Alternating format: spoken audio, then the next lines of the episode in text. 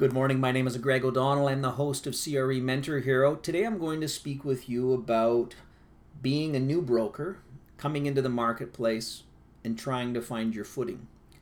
Now, if you are working with a large global commercial real estate firm, you're going to have a large office of people around you, different personalities, different skill sets, different approaches, different, different work ethics, and you're ultimately going to have to figure out which approach you want to take. At the beginning of your career, you're going to have a pretty simple approach, which is if I work harder, I will earn more money. And generally speaking, that is the best thing to do, and it can be pretty accurate as well.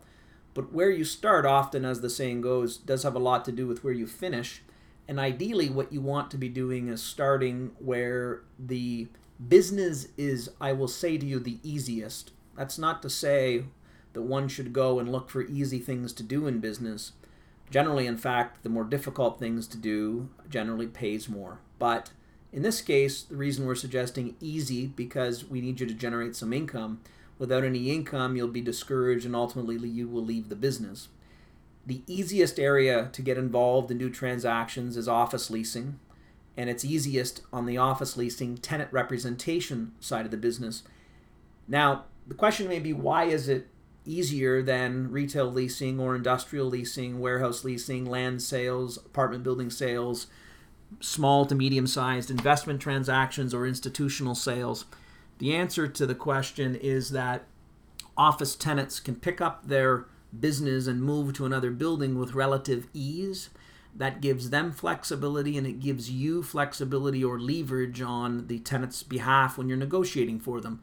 Also, office tenants often are interested in looking at alternative premises to to consider what it could be like in another building.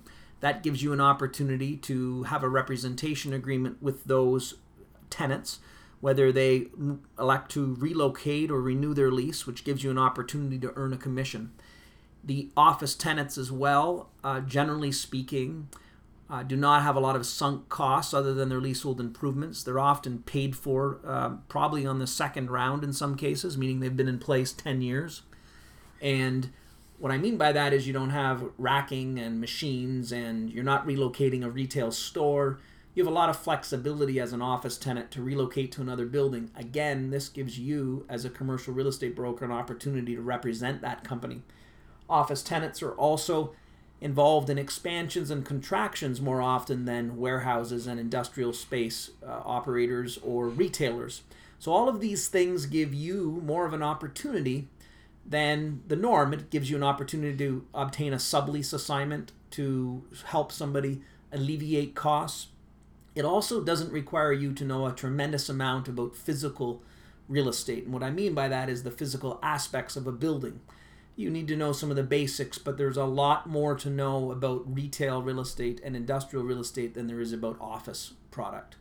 An office product, the operating costs and taxes are one statement. You're not paying separate line items like HVAC, replace and repair, or heat and power supply, or natural gas and um, utilities uh, on a separate basis. These are built into one number, which means you're not having to negotiate them. Again, making it easier to learn and to put together a deal.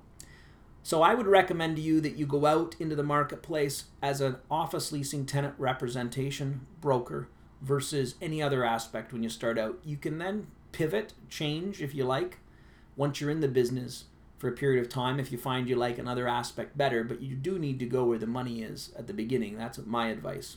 My name is Greg O'Donnell. I'm the host of CRE Mentor Hero. We bring you one big tip, big idea each and every day.